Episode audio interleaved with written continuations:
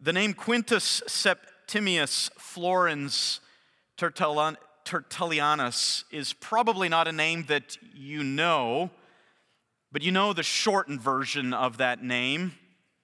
It's the name Tertullian. Tertullian lived in Carthage, North Africa, right across the Mediterranean from Italy. He was a Roman citizen and lived approximately 155 AD to about 240 AD. So he's in the several generations already now after the apostles. Tertullian was trained in Stoic philosophy, but later in his life he converted to Christianity and then renounced the philosophies and the ideologies that he had once studied. Tertullian became famous for his defense of Christianity in those early years, his defense of Christianity against the heretics. In the second and third centuries, there, were, uh, there was a plethora of heresies that sought to malign the true gospel, that introduced all kinds of foreign elements to the Christian faith. And it was Tertullian in that second and third century who really uh, took a, a very important role, a responsibility in responding to those, those heresies.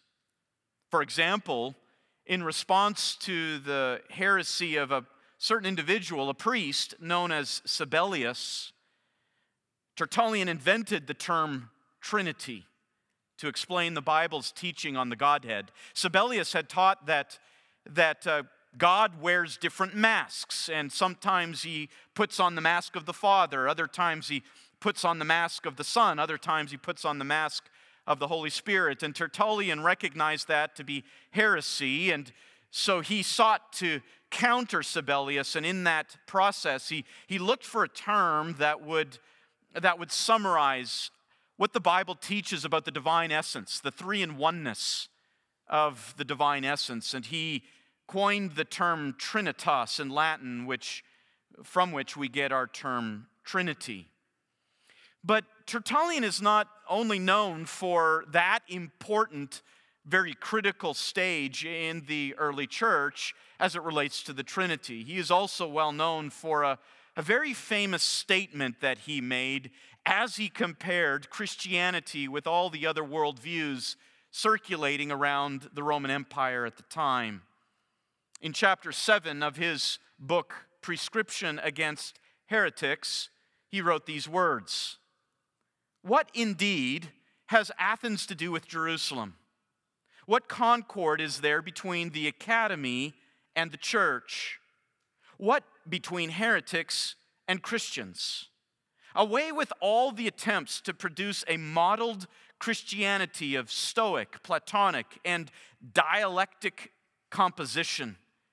We want no curious disputation after possessing Christ Jesus, no inquisition after enjoying the gospel.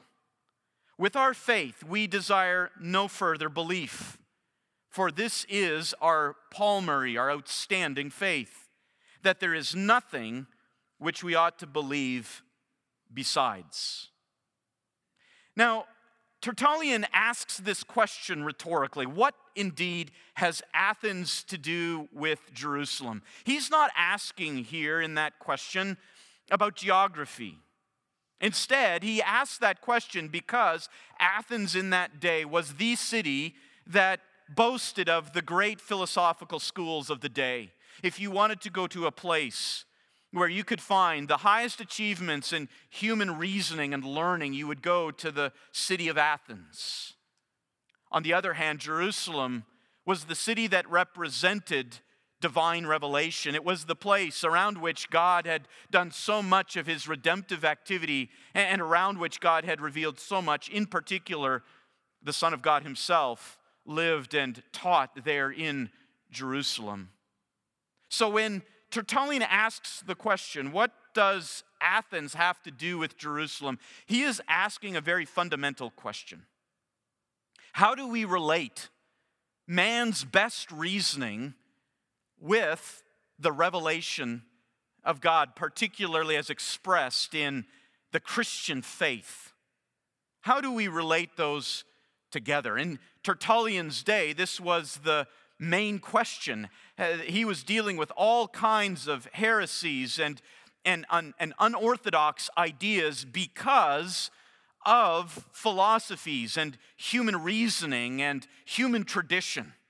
Those posed the greatest threats to the purity of the church, and, and Tertullian recognized that. Well, Tertullian wasn't the first. In fact, if we go back about 175 years prior to Tertullian writing this book, we get to the letter of the Apostle Paul written to the Colossians. And in Colossians chapter 2, verse 8, we have a divine statement on this issue. Penned through the Apostle Paul, moved by the Holy Spirit to raise to our attention the, the, the key issue with which we deal in every age of the church's existence. How do we relate the revelation of God in the gospel, in the Christian faith, to the best of human reasoning and religious ideology. The Apostle Paul in Colossians chapter 2, verse 8 states this See to it that no one takes you captive through philosophy and empty deception, according to the tradition of men, according to the elementary principles of the world, rather than according to Christ. Now, just a little bit about the history or context to the letter of Paul to the Colossians. The church in Colossae was planted not by Paul, we don't have any record that Paul actually visited the city in person. But it was planted by an individual named Epaphras. He's, he's referred to in Colossians chapter 1, verse 7, as Paul writes to this church. He says, You have learned this gospel truth from Epaphras, our beloved fellow bondservant who is a faithful servant of Christ on our behalf. Probably Epaphras had been a disciple of the Apostle Paul when Paul had ministered in the city of Ephesus. In Acts chapter 19, we read of Paul's three year ministry in the city of Ephesus on the Aegean Sea. And, and during a large portion of those three years, Paul taught in a certain school. He rented a, a place eh, eh, called the School of Tyrannus. And there, Paul taught every day for two years disciples, missionaries. You could call this the first seminary. And those students then went out, and Luke records in Acts 19, verses 9 and 10, that the ministry of Paul was so effective that these seminary students, these missionaries, dispersed all over Asia Minor, and they brought with them the word of the Lord. And likely one of these was Epaphras, who made the 120 mile journey to the east from Ephesus to the city of Colossae. He became the founder and pastor of that church. But about eight years later, the, there were concerning developments in, in Colossae and the region around Colossae. And that's what precipitates Paul's letter to them. Paul wrote to the Colossians during his first Roman imprisonment, sometime between AD 60 and 62. So, like I said, about eight years after the founding of the Colossian church. Epaphras, the founder and pastor of that church, had gone to visit Paul in Rome while Paul was under house arrest. He had been Paul's disciple in Ephesus. Paul had moved on, now was in Rome, and, and so Epaphras, who is burdened by the state of the Colossian church, he seeks Paul's counsel there in Rome as Paul was under house arrest. And in particular, Epaphras brought news to Paul about the, the climate there in Colossae, the ideological climate, the climate of ideas particularly ideas related to God and ethics and morality, of understanding the necessary behavior that uh, a religious person must have. That climate around the Colossian church was heating up, and there were definite threats to the church. There were those who sought to corrupt the church. And so Epaphras, concerned over the, the minds of his beloved congregation, he goes to Rome to get counsel from Paul. And in response, Paul writes to, to the Colossian church a, a letter warning about the dangers of ideological syncretism, the dangers of combining the Christian faith with human philosophies and traditions. And the text that we have is, is in chapter 2, verse 8, is really the, the key point of, of Paul's response to this problem. I want to read actually from verse 8 down through to the end of the chapter because it helps us understand the kind of ideology that was threatening the church. Colossians chapter 2, beginning in verse 8. See to it that no one takes you captive through philosophy and empty deception, according to the tradition of men, according to the elementary principles of the world, rather than according to Christ. For in him all the fullness of deity dwells in bodily form, and in him you have been made complete. And he is the head over all rule and authority, and in him you are also circumcised with a circumcision made without hands, in the removal of the body of flesh by the circumcision of Christ. Having been buried with him in baptism, in which you were also raised up with him through faith in the working of God who raised him from the dead when you were dead in your transgressions and uncircumcision of your flesh, he made you alive together with him, having forgiven us all our transgressions, having canceled out the certificate of debt consisting of decrees against us, which was hostile to us. And he has taken it out of the way, having nailed it to the cross. When he had disarmed the rulers and authorities, he made them a, a, public display, having triumphed over them through him. Therefore, no one is to act as your judge in regard to food or drink, or in respect to a festival or a new moon or a Sabbath day, things which are a mere shadow of what is to come. But the substance belongs to Christ. Let no one keep defrauding you of your prize by delighting in self abasement and the worship of angels, taking his stand on visions he has seen, inflated without cause by his fleshly mind, and not holding fast to the head, from which the entire body, being supplied and held together by the joints and ligaments, grows with a growth which is from God.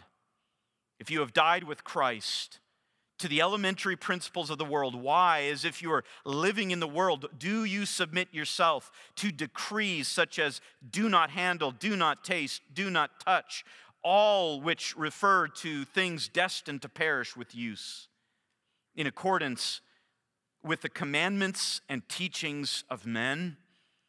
These are matters which have, to be sure, the appearance of wisdom in self made religion and self abasement and severe treatment of the body, but are of no value against fleshly indulgence. That chapter summarizes the ideas that were in play there in the Colossian context. We don't know exactly what kind of, of heretical, unorthodox thinking this was we can see from this chapter that it appears to be a mixture of, of, of, things that are Jewish. You have a reference to the Sabbath and to food laws. It's a reference also to things that have to do with superstitions and folk, folklore, like visions and, and, and the, the worship of angels and so on. It also has things to do with, with, with, with Greek philosophy, the ethical systems of Stoicism, and so on. It's all mixed together in this syncretism that is then promoting itself to the church to say you will really understand God and, and really understand life and, and really be enlightened if you embrace this, bring it into your thinking, syncretize it with your worldview, you'll be better off. To this, Paul responds. And as I said, verse 8 of chapter 2 is the key command. Let's now look at it and pull it apart and see it and organize our thoughts according to three pegs, uh, if you will, uh, uh, of understanding Paul's exhortation here. First of all, the first one is this we note the urgent warning.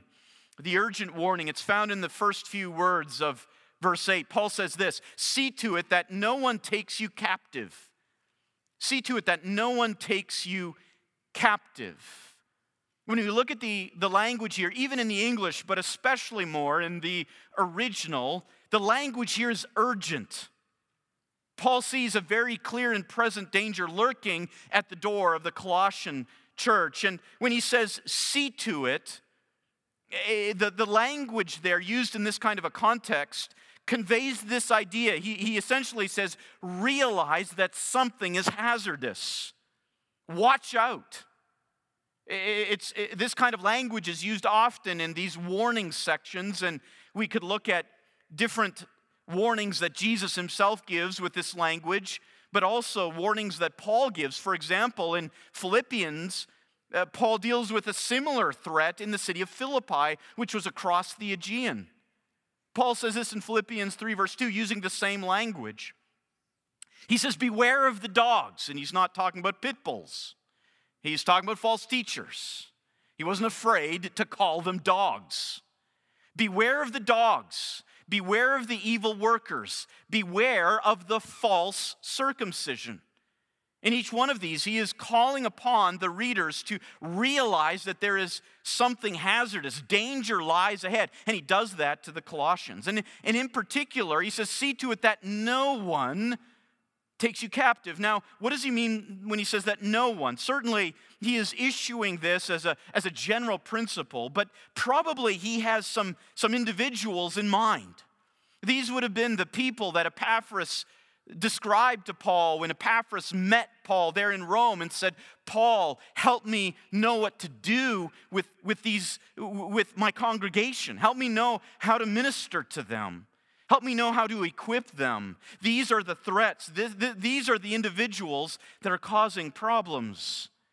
And so when Paul says, let no one, let no one, see to it that no one, probably there is a very distinct group or individual in mind. And what Paul is concerned of here is that this individual or this group of people would take the Colossian believers captive.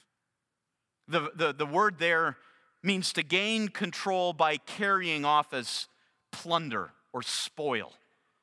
It, means to exploit or, or, or, to kidnap. It was a common picture in those days. When a, a marauding band would move through an area, they could kidnap certain individuals and, and kidnap them to use as slaves.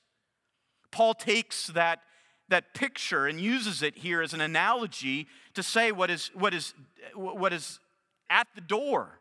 This is something that could very easily happen. And Paul is not worried about some kind of literal physical exploitation here. He's not worried that some of them are going to be kidnapped and taken away from Colossae. He, he is worried about a, a figurative kidnapping, a, a figurative exploitation.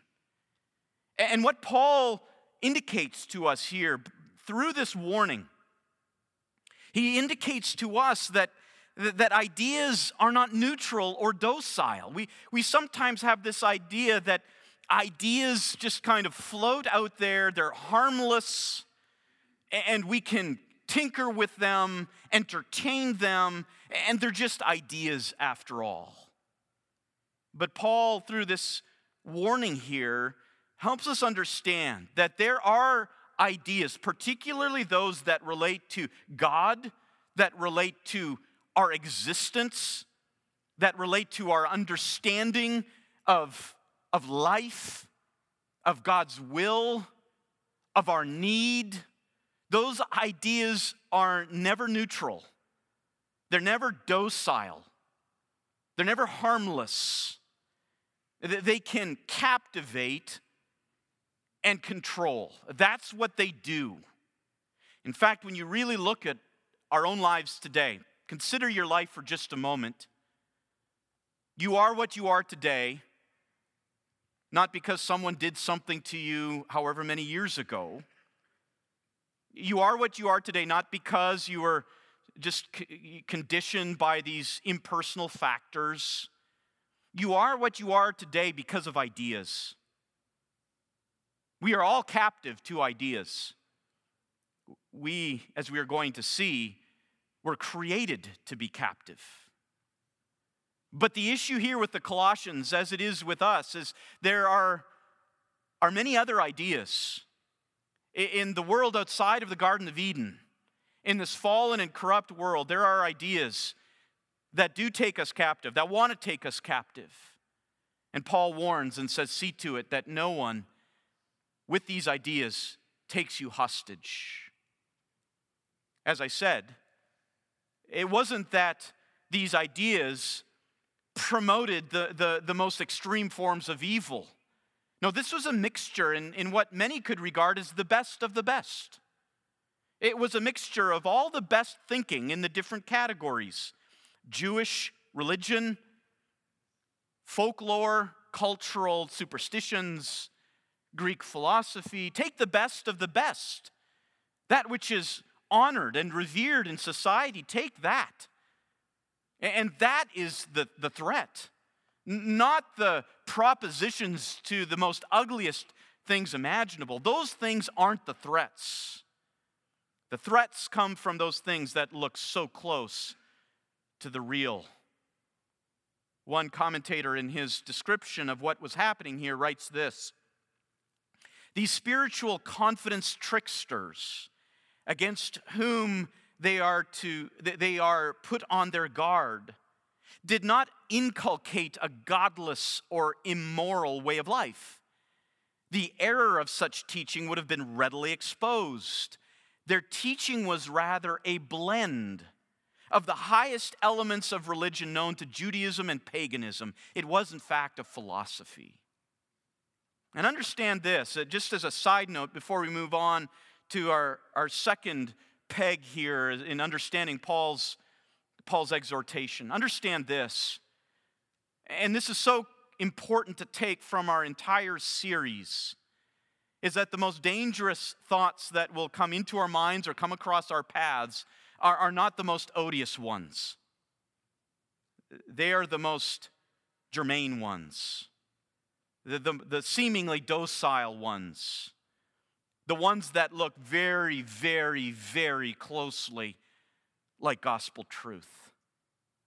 Paul is alerting us to that fact. See to it that you don't let those thoughts captivate you. And that leads us to the second peg of this text. And this is where Paul gets into more detail. After he has set forth the urgent warning, now he, he moves to describe the insidious threat. He, moves to describe the threat, and he says this he, he says that this exploitation, the, the means by which this exploitation or this ideological captivity will happen, will be through philosophy and empty deception. Now, they're basically just those two main words, uh, philosophy and deception, are, are really describing the same thing. We really don't distinguish them as if they're two different categories here. He, he uses two different words really to describe the same thing. But what this phrase does is it identifies the means by which we can be taken captive ideologically, the means by which this exploitation of our minds takes place. Paul describes it as philosophy and empty deception. Let's look at that in a little bit more detail. What is Paul referring to here? Well, let's take the term philosophy. The term philosophy doesn't appear anywhere else in the New Testament. It's found only here, the, the Greek term, philosoph- philosophia. It's found only here. And that Greek term is made up of two other words. It's made up of the term philos and the term Sophia, philosophy. Philos refers to a friend or a lover, and Sophia refers to wisdom. So put those two terms together. What's philosophy? It's the love of wisdom. A philosopher is one who loves wisdom or is a friend to wisdom. Now, before we go too far in, in just writing off all philosophy, we have to understand something that in that day and age, philosophy was used to refer to anything religious. In fact, even the Jewish systems of the, the, the Sadducees and the, the Pharisees, they would refer to, to the, their ideas as, as philosophy. The, the Jewish historian Josephus, for example, refers to them as, as philosophies, the Sadducees and the Pharisees. So, in that day, in general, the term philosophy was, was used really broadly to refer to anything related to ethics and morality, to any discussions about the supernatural, and so on and so forth. That was philosophy. Now, probably what was taking place here is that some in Colossae, those who were threatening the church, were actually referring to their teaching as philosophy in an attempt to offer it as respectable, as even essential in life.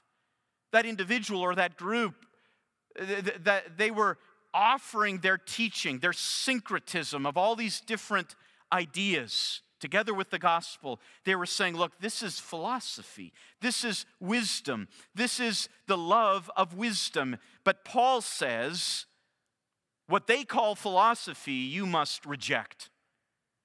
What is philosophy, in, in their words, is something to re- be rejected because it attempted to correct or to supplement the Christian faith as if the gospel and all that the apostles taught as if it was insufficient.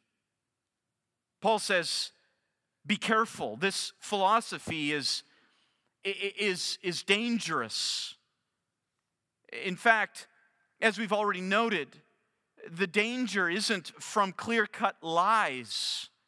It comes from half truths, such as those being promoted in Colossae. It's, it's like a compass even just a few degrees off, if that compass is off and you begin walking in that direction, initially you may not veer very far off course, but give it enough time and experience, and you will be led astray. And that's what this philosophy was for the Colossians. It moved the needle just a few degrees initially to get them thinking that Christ was not sufficient the apostolic message, the Christian faith was not sufficient. We needed these extra analytical tools. We, we needed these extra views. The world needed to give us the, the additional tools by which we could really understand God and morality and ourselves and our needs and the solutions to our problems. And Paul says, Beware of that. Beware. He calls it also empty deception. The word for deception relates to deceitfulness, trickery. It's the same idea that's used in the Greek translation of Genesis chapter 3, Uh, or of, of chapter 3, verse 13. Genesis chapter 3, verse 13, where Eve said, The serpent deceived me. It has the idea of trickery. Jesus says in Matthew 13, verse 22, that wealth is deceitful. Same word that's used there. It tricks people, wealth does. And the writer of Hebrews in Hebrews 3:13 says that sin in general is deceitful. It tricks people. The, the, emphasis is, uh, the emphasis on that noun is, is on disguising that which is not real as real, putting forth something differently than what it really is in substance. That's the idea be, behind that. And that's what was going on. And, and again, that's the threat that we will face. Evil is not going to come to us and promote itself in its ugliness, but instead, as Satan does, he appears as an angel of light, and so do his ministers. And they will make things look so close. They will mask these things and they will be deceitful, but as Paul says, it's emptiness. Because really, when you get behind the mask, it never delivers. It never delivers. He's going to make a reference to this a little bit later on. We've read it already in verse 23, where Paul writes this regarding this ideology that was, that was spreading in Colossae. He says this These are matters which have, to be sure, the appearance of wisdom, the appearance of Sophia in self made religion, in self abasement and the severe treatment of the body, but are of no value against fleshly indulgence. They're empty. Now, he goes on to describe it further, and he, he, he goes on now to identify the standards by which this, deceitful philosophy operates. He says that these deceitful philosophies come according to the tradition of men, according to the elementary principles of the world. These are the two standards to which this deceitful philosophy conforms or operates. The two wells, you could say, from which errant ideology springs. The first one is easy to identify. Paul, Paul calls it the tradition of men. The tradition of men, that which is developed by men and is hound, handed down from generation to generation as gospel truth, but it originates in men. Jesus makes a reference to this with respect to the Pharisees back in Mark chapter 7, verses 18 to 13, where he, he refers several times to their traditions, their traditions, and they promoted their traditions at the expense of the commandment of God.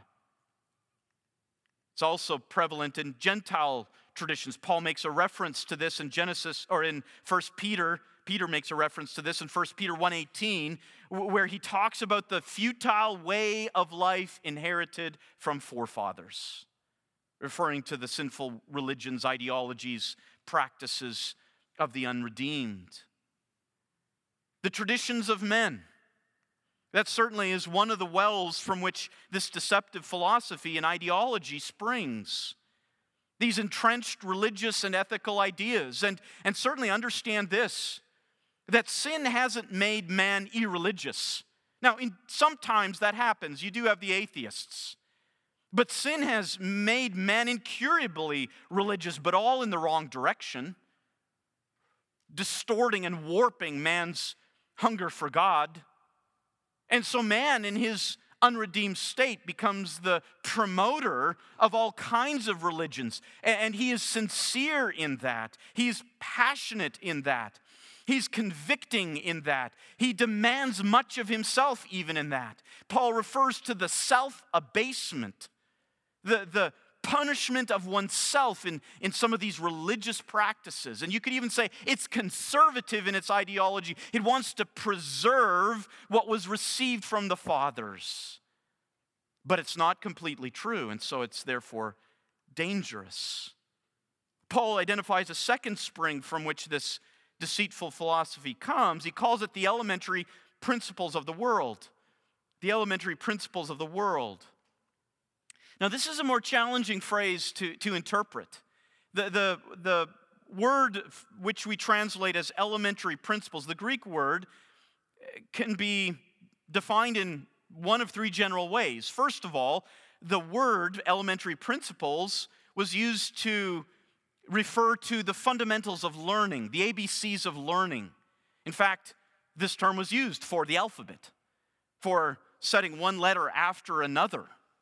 And in, a, in that sense, the writer of Hebrews, in Hebrews 5, verse 12, we've looked at that text already in our series.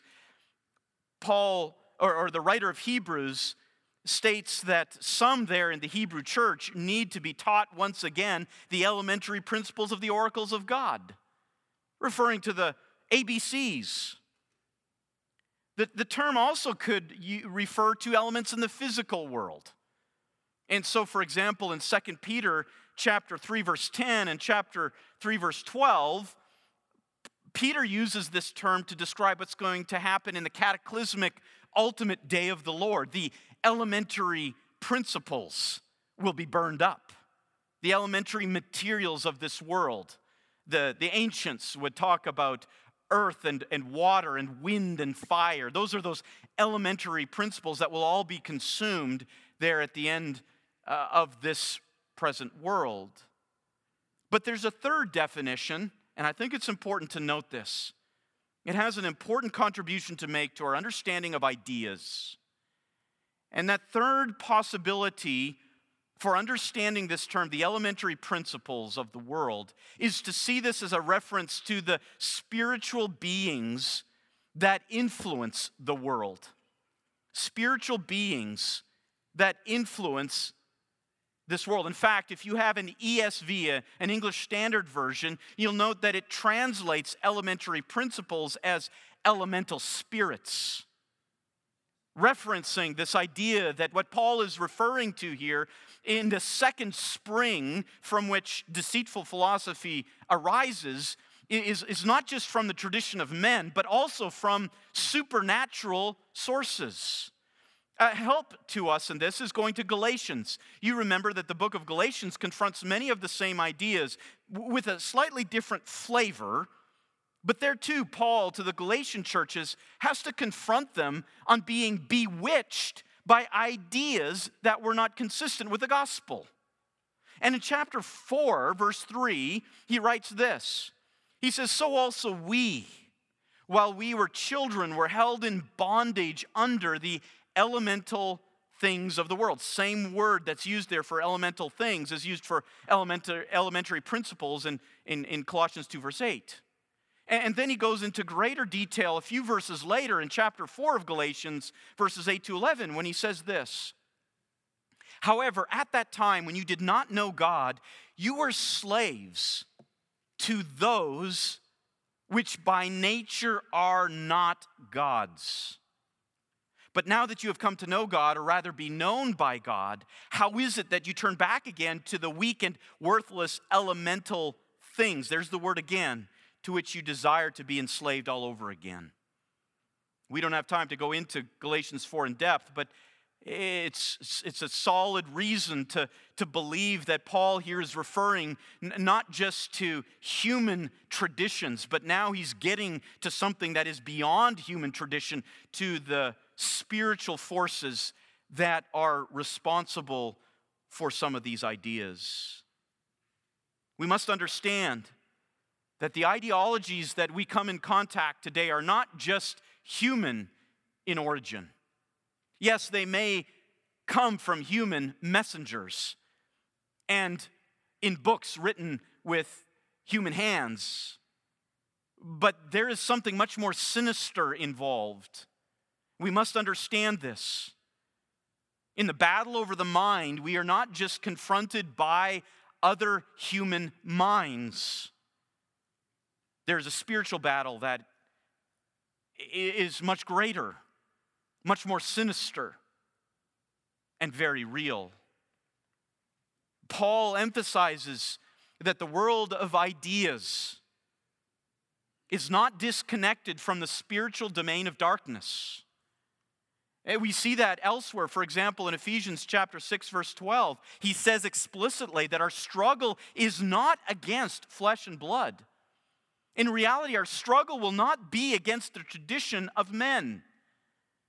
Instead, it's against the rulers, against the powers, against the world forces of, of this darkness, against the spiritual forces of wickedness in the heavenly places. We must recognize what is at stake.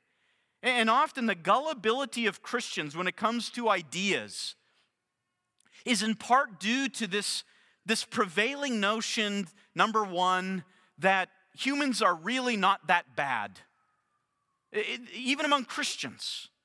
And so picking up a book by a, an unbeliever or listening to some kind of seminar, there's often this naivete, this openness, this belief, well, this person just means well by it. And so I just accept it. I, I, I turn my discernment off and just enjoy without listening and evaluating and comparing. Or what's even worse, the gullibility of, of Christians in thinking that the spiritual realm is generally uninfluential in this world. If you remember from the preface to C.S. Lewis's book, Screwtape Letters, he deals with this. He says there's two problems among Christians today. One is that they're either obsessed with demons, or number two, they think they don't exist.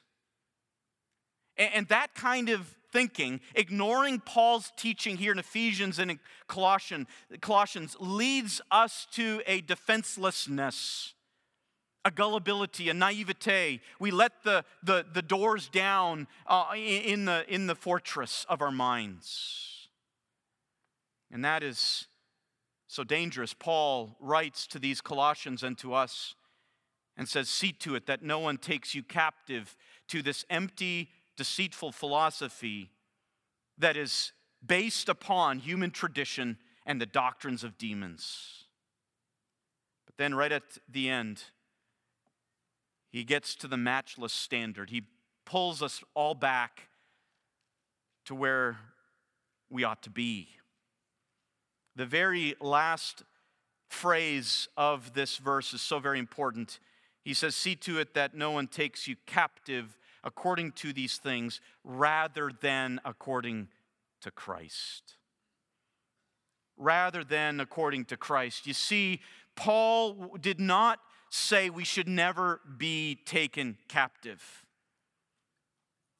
He did not say that we are to, to, to just resist those ideas uh, which are demanding and uh, those ideas which are controlling. No, he said reject the demanding, controlling ideas which are from tradition of the traditions of men and the, the, the depths of hell.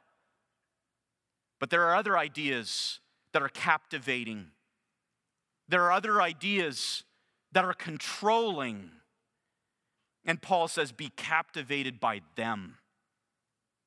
And those ideas he describes as being according to Christ. We are to be taken captive by the ideas that describe Christ, that present Christ to us, that originate in Christ. Those are the ideas that we all are to be captivated by. We are to be controlled by them and fiercely controlled by them. And why not? Paul, Paul's letter is, is about this very issue that Christ is supreme. That with one so great and one so supreme, why wouldn't we be captivated by him? His whole letter is about that. If we just look in the near context, notice this we are to be captivated by Christ because in Him are hidden all the treasures of wisdom and knowledge. We are to be captivated by Christ because in Him all the deity, all the fullness of deity dwells in bodily form. We are to be captivated in Christ because in Him you have been made complete and He is the head and ruler over all things. That's why we are to be captivated by Christ. That's why, by being captivated by Him to this degree, those other ideas and ideologies will never stand a chance. By focusing on Christ and learning Christ and, and being captive to Him, these other ideas will not in any way appear to be appealing. They, they will not even tempt us. They will not even come close. And so he writes to the Colossians this letter to say, what you really need is to be captive to Christ once again. It's not just to resist all those bad ideas that are out there, it is to become captive to Christ. And by being captivated by Him, those other ideas will not find a foothold. Now, how do we respond? How do we respond to all of this? Let me give you some, some final exhortations on this in, in terms of our application of Colossians chapter 2, verse 8. Number one, don't dance on the edges. Don't dance on the edges. Many Christians consider it to be a virtue to see how much common ground they can find with error. It is so very popular today in the Western church, so much so that it's hard to distinguish the church from the world. They, they love to dance on the edges. Uh, others are always looking for ways to try to redeem the culture. Always try and find ways to, to, to find that good stuff in the culture that, that we can embrace. Always try to find ways to, to really look positively on the culture. There's so much negativity out there. I want to look at the culture positively. Others are just infatuated with, with whatever is new and trendy. They're, they're like the Athenians. In, in Acts 17, verse 21, the Athenians and the strangers who visited that city were, were used to spending their time in nothing other than telling or hearing something new. And so many Christians are like that. Paul's command here is don't dance on the edges. You shouldn't be known by how far you want to push the envelope. That is no great characteristic of a Christian. What sets you apart as an example, as a model, is that you hold fast to the core. You're not found on the periphery. You have no desire to be there. You want to be with the solid doctrine. You want to be with the biblical teaching on Christ. You, you want to have nothing to do with being that first person who, who advocates or embraces the, the latest fad, the latest religious quasi evangelical movement. And yet, as I said, in our day and age, so many love to be on the edges. Someone sent this to me just a, a, few days ago from the Gospel Coalition, a ministry that now prides itself on being on the edges. It was supposedly designed to bring Christians together to the core of Christianity, but today it's forcing or influencing Christians to the edges. And, and this kind of an idea, Eh, this, this tweet from the Gospel Coalition that says it's more masculine to be attracted to men yet obedient to God than attracted to women and disobedient to God. Now, you read that and you go, what, what's trying to be said here? It is, it's true, but it's not. What are they trying to do with this? Why are they trying to, to get so close to the world and affirming homosexual attraction? Why are they trying to do that? They're trying to dance on the edges. And Paul would say to them, See to it that no one takes you captive to empty philosophy. Another one just came up today from Christianity Today, which even longer time ago decided it would dwell on the edges, if not go further. Christianity Today, commenting on, of course, what you uh, know from the news, the possibility that Roe v. Wade will be overturned by the courts. Christianity Today, using uh, or referring to an article by Russell Moore, who's himself always on the edge nowadays, writes this Behind the Roe leak was a loss of trust in the justices or the public, writes Dr. Moore. The reason we have abortion at all is also because of a lost trust in communities and governments and religious bodies to care for women and children. Owen Strachan, who preached with us just a couple of days ago, responded to this and says, No, the reason we have abortion at all is because men love the darkness. And yet, today, if you just listen to Christian media, all kinds of outlets now big evangelical outlets are trying to find a way to, to, to, to be on the edge, to, to reject abortion, to celebrate the possibility of overturning the legalized murder of babies, to at the same time trying to find a way to say, well, abortion is really not that bad. I like what Tertullian said almost 2,000 years ago. He said this Tell me, what is the sense of this itch for idle speculation? What does it prove? This useless affection of a fastidious curiosity, notwithstanding strong confidence of its assertions. It is highly appropriate that Thales, while his eyes were roaming the heavens in astronomical observation, should have tumbled into a well. This mishap may well serve to illustrate the fate of all who occupy themselves with the stupidities of philosophy.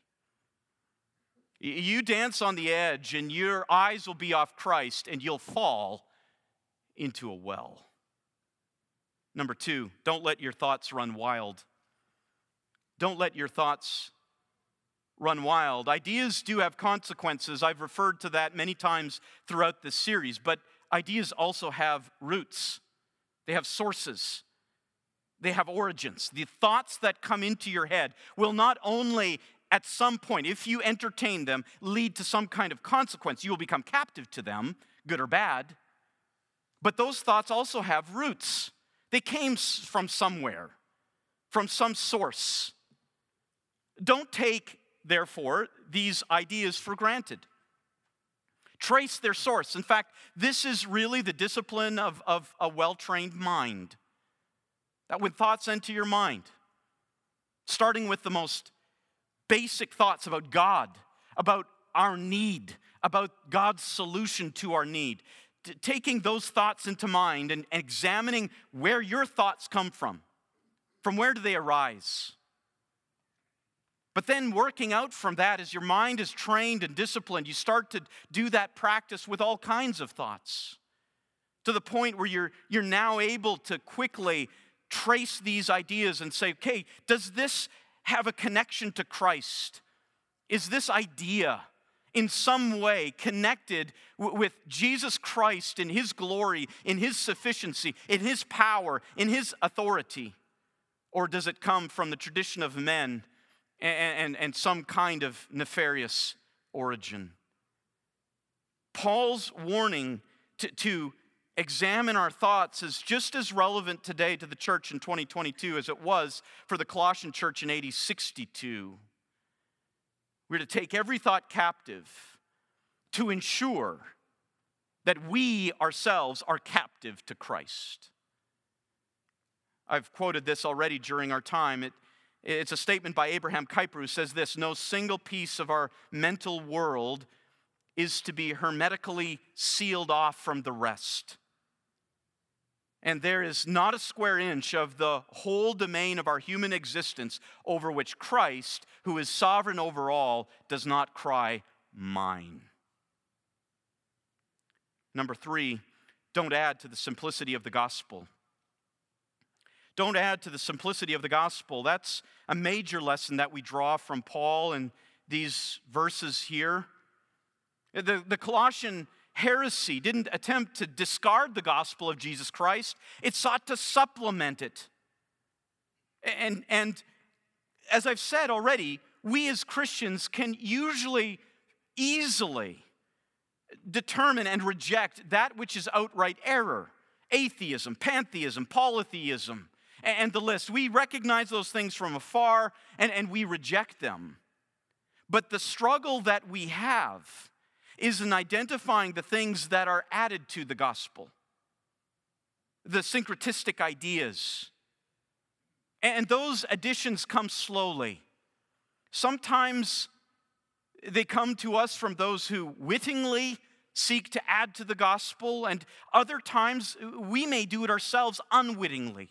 We add all kinds of little things to the gospel message things that we take from our experience, things we take from our conditioning, things we take from the world, things we hear on, in the media, and we slowly keep adding them to the gospel of Jesus Christ. Well, Paul in this text admonishes us to continually fight to remove those barnacles. They don't belong there. And they threaten the simplicity Uh, of, of the gospel. Paul talks about that, for example, in 2 Corinthians 11:3. He says, I'm afraid that as the serpent deceived Eve by his craftiness, your minds will be led astray from the simplicity and the purity of Christ. The purity, the simplicity. And understand this while there are those who will seek to pr- promote ideas which will try to take away from the gospel, in many cases, especially in our religious world today, where religion is celebrated, there will be many efforts to add to the true gospel. And we must be on our guide, guard. Charles Spurgeon put it this way When we hear preachers talking of divine things, in a style savoring more of metaphysical subtlety than of gospel plainness. When the seeking sinner cannot find out the way of salvation because of their philosophical jargon, may we not with justice suspect that the preacher does not know the gospel and conceals his culpable ignorance behind a veil of rhetorical magniloquence. That means high sounding language. term fits, doesn't it? Surely, if the man understood a matter so important to all his readers as the way of salvation, he would feel constrained to tell it out in words which all might comprehend. We have nothing to be ashamed of with a simple gospel. And that will be the test whether we maintain the simplicity of the gospel in a, in a world and in an environment which constantly is trying not necessarily just to, to, to, to reject the gospel wholeheartedly, but to add all kinds of other things to it. And believe me, that, that is going on in high gear these days. And that leads to the fourth and final point believe in the Lord Jesus Christ. Believe in the Lord Jesus Christ. This is what makes the difference for today and for all eternity. And when we think of this gospel, we turn even just to the words of Paul in the context that follows, where he writes, When you were dead in your transgressions and with the uncircumcision of your flesh, he made you alive together with him having forgiven us all our transgressions, having canceled out the certificate of debt consisting of decrees against us, which was hostile to us. And he has taken it out of the way, having nailed it to the cross. And when he had disarmed the rulers and authorities, he made a public display of them, having triumphed over them through Christ. Now, for those of you who are in Christ, this text wonderfully reminds us of what Christ did for us, what the Father did through Christ on the cross. And, and there was uh, that, that metaphorical list of, of debts that we had racked up over all of our lives, every single sin, every individual sin recorded in the annals of, of our past, of our entire life, and put in the, the box that belonged to us. That was our debt. And that would be the record which would condemn us to hell for eternity. But in that one beautiful act, God takes his son and he sacrifices him there on the cross. And above the head of Jesus, as would be above the head of any crucified person, would be a list of the crimes. And above the head of Jesus, the Father nails our record of sin and says he will pay for it. That is what Christ willingly did for us to take that certificate of debt and pay it fully, pay it all. Every single sin, the millions of them. Now, if you're not in Christ, that certificate of debt remains as of right now. If you've not believed in Jesus Christ, if you have not come to know Him as the fullness of all wisdom and knowledge, if you have not come to know Him as all of deity dwelling in bodily form, if you have not come to know Him as the dying Savior and resurrected Lord, that certificate of debt remains against you. And if you walk out of this room tonight and you die on Roscoe Boulevard, or you die in your sleep, that certificate of debt will be used as a faithful testimony to your eternal damnation. And it is true and it is righteous, and you deserve what that testimony pronounces against you. You will have no ability to deny. Everything will be provided in vivid detail, and everything will be supported by an abundance of testimony. That will be you.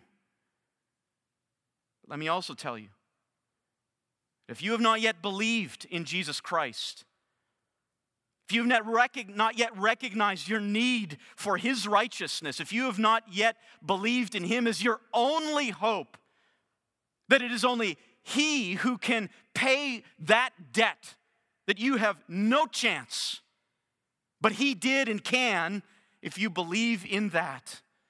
I want to hold out to you the hope with all the, the guarantee of the Word of God that if you will believe in the Lord Jesus Christ, in his death on the cross for your sin to pay your debt, then you can believe also that the Father has taken that certificate and has nailed it to the cross of Christ. And that by believing in Jesus, you have life, you have freedom, and that that certificate has been removed.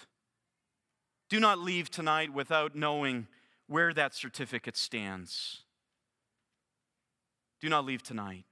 Dear friend, don't leave. You have to do business with God, and He awaits. Let's pray.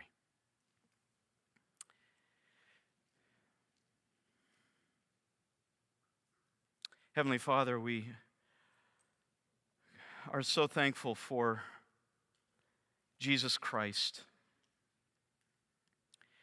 We're so thankful that He has paid the certificate of all of those who can come to you at this moment to enter the throne room of grace,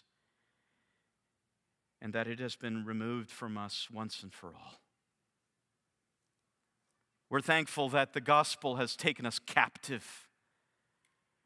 We're thankful that it has liberated us from captivity f- to the foolish ideas of this world.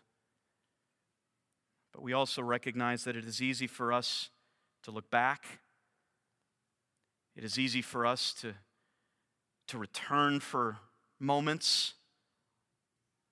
And so we ask that you would, in our eyes, make Christ even more glorious and take us even more captive to his glory. And we ask this in his matchless name. Amen.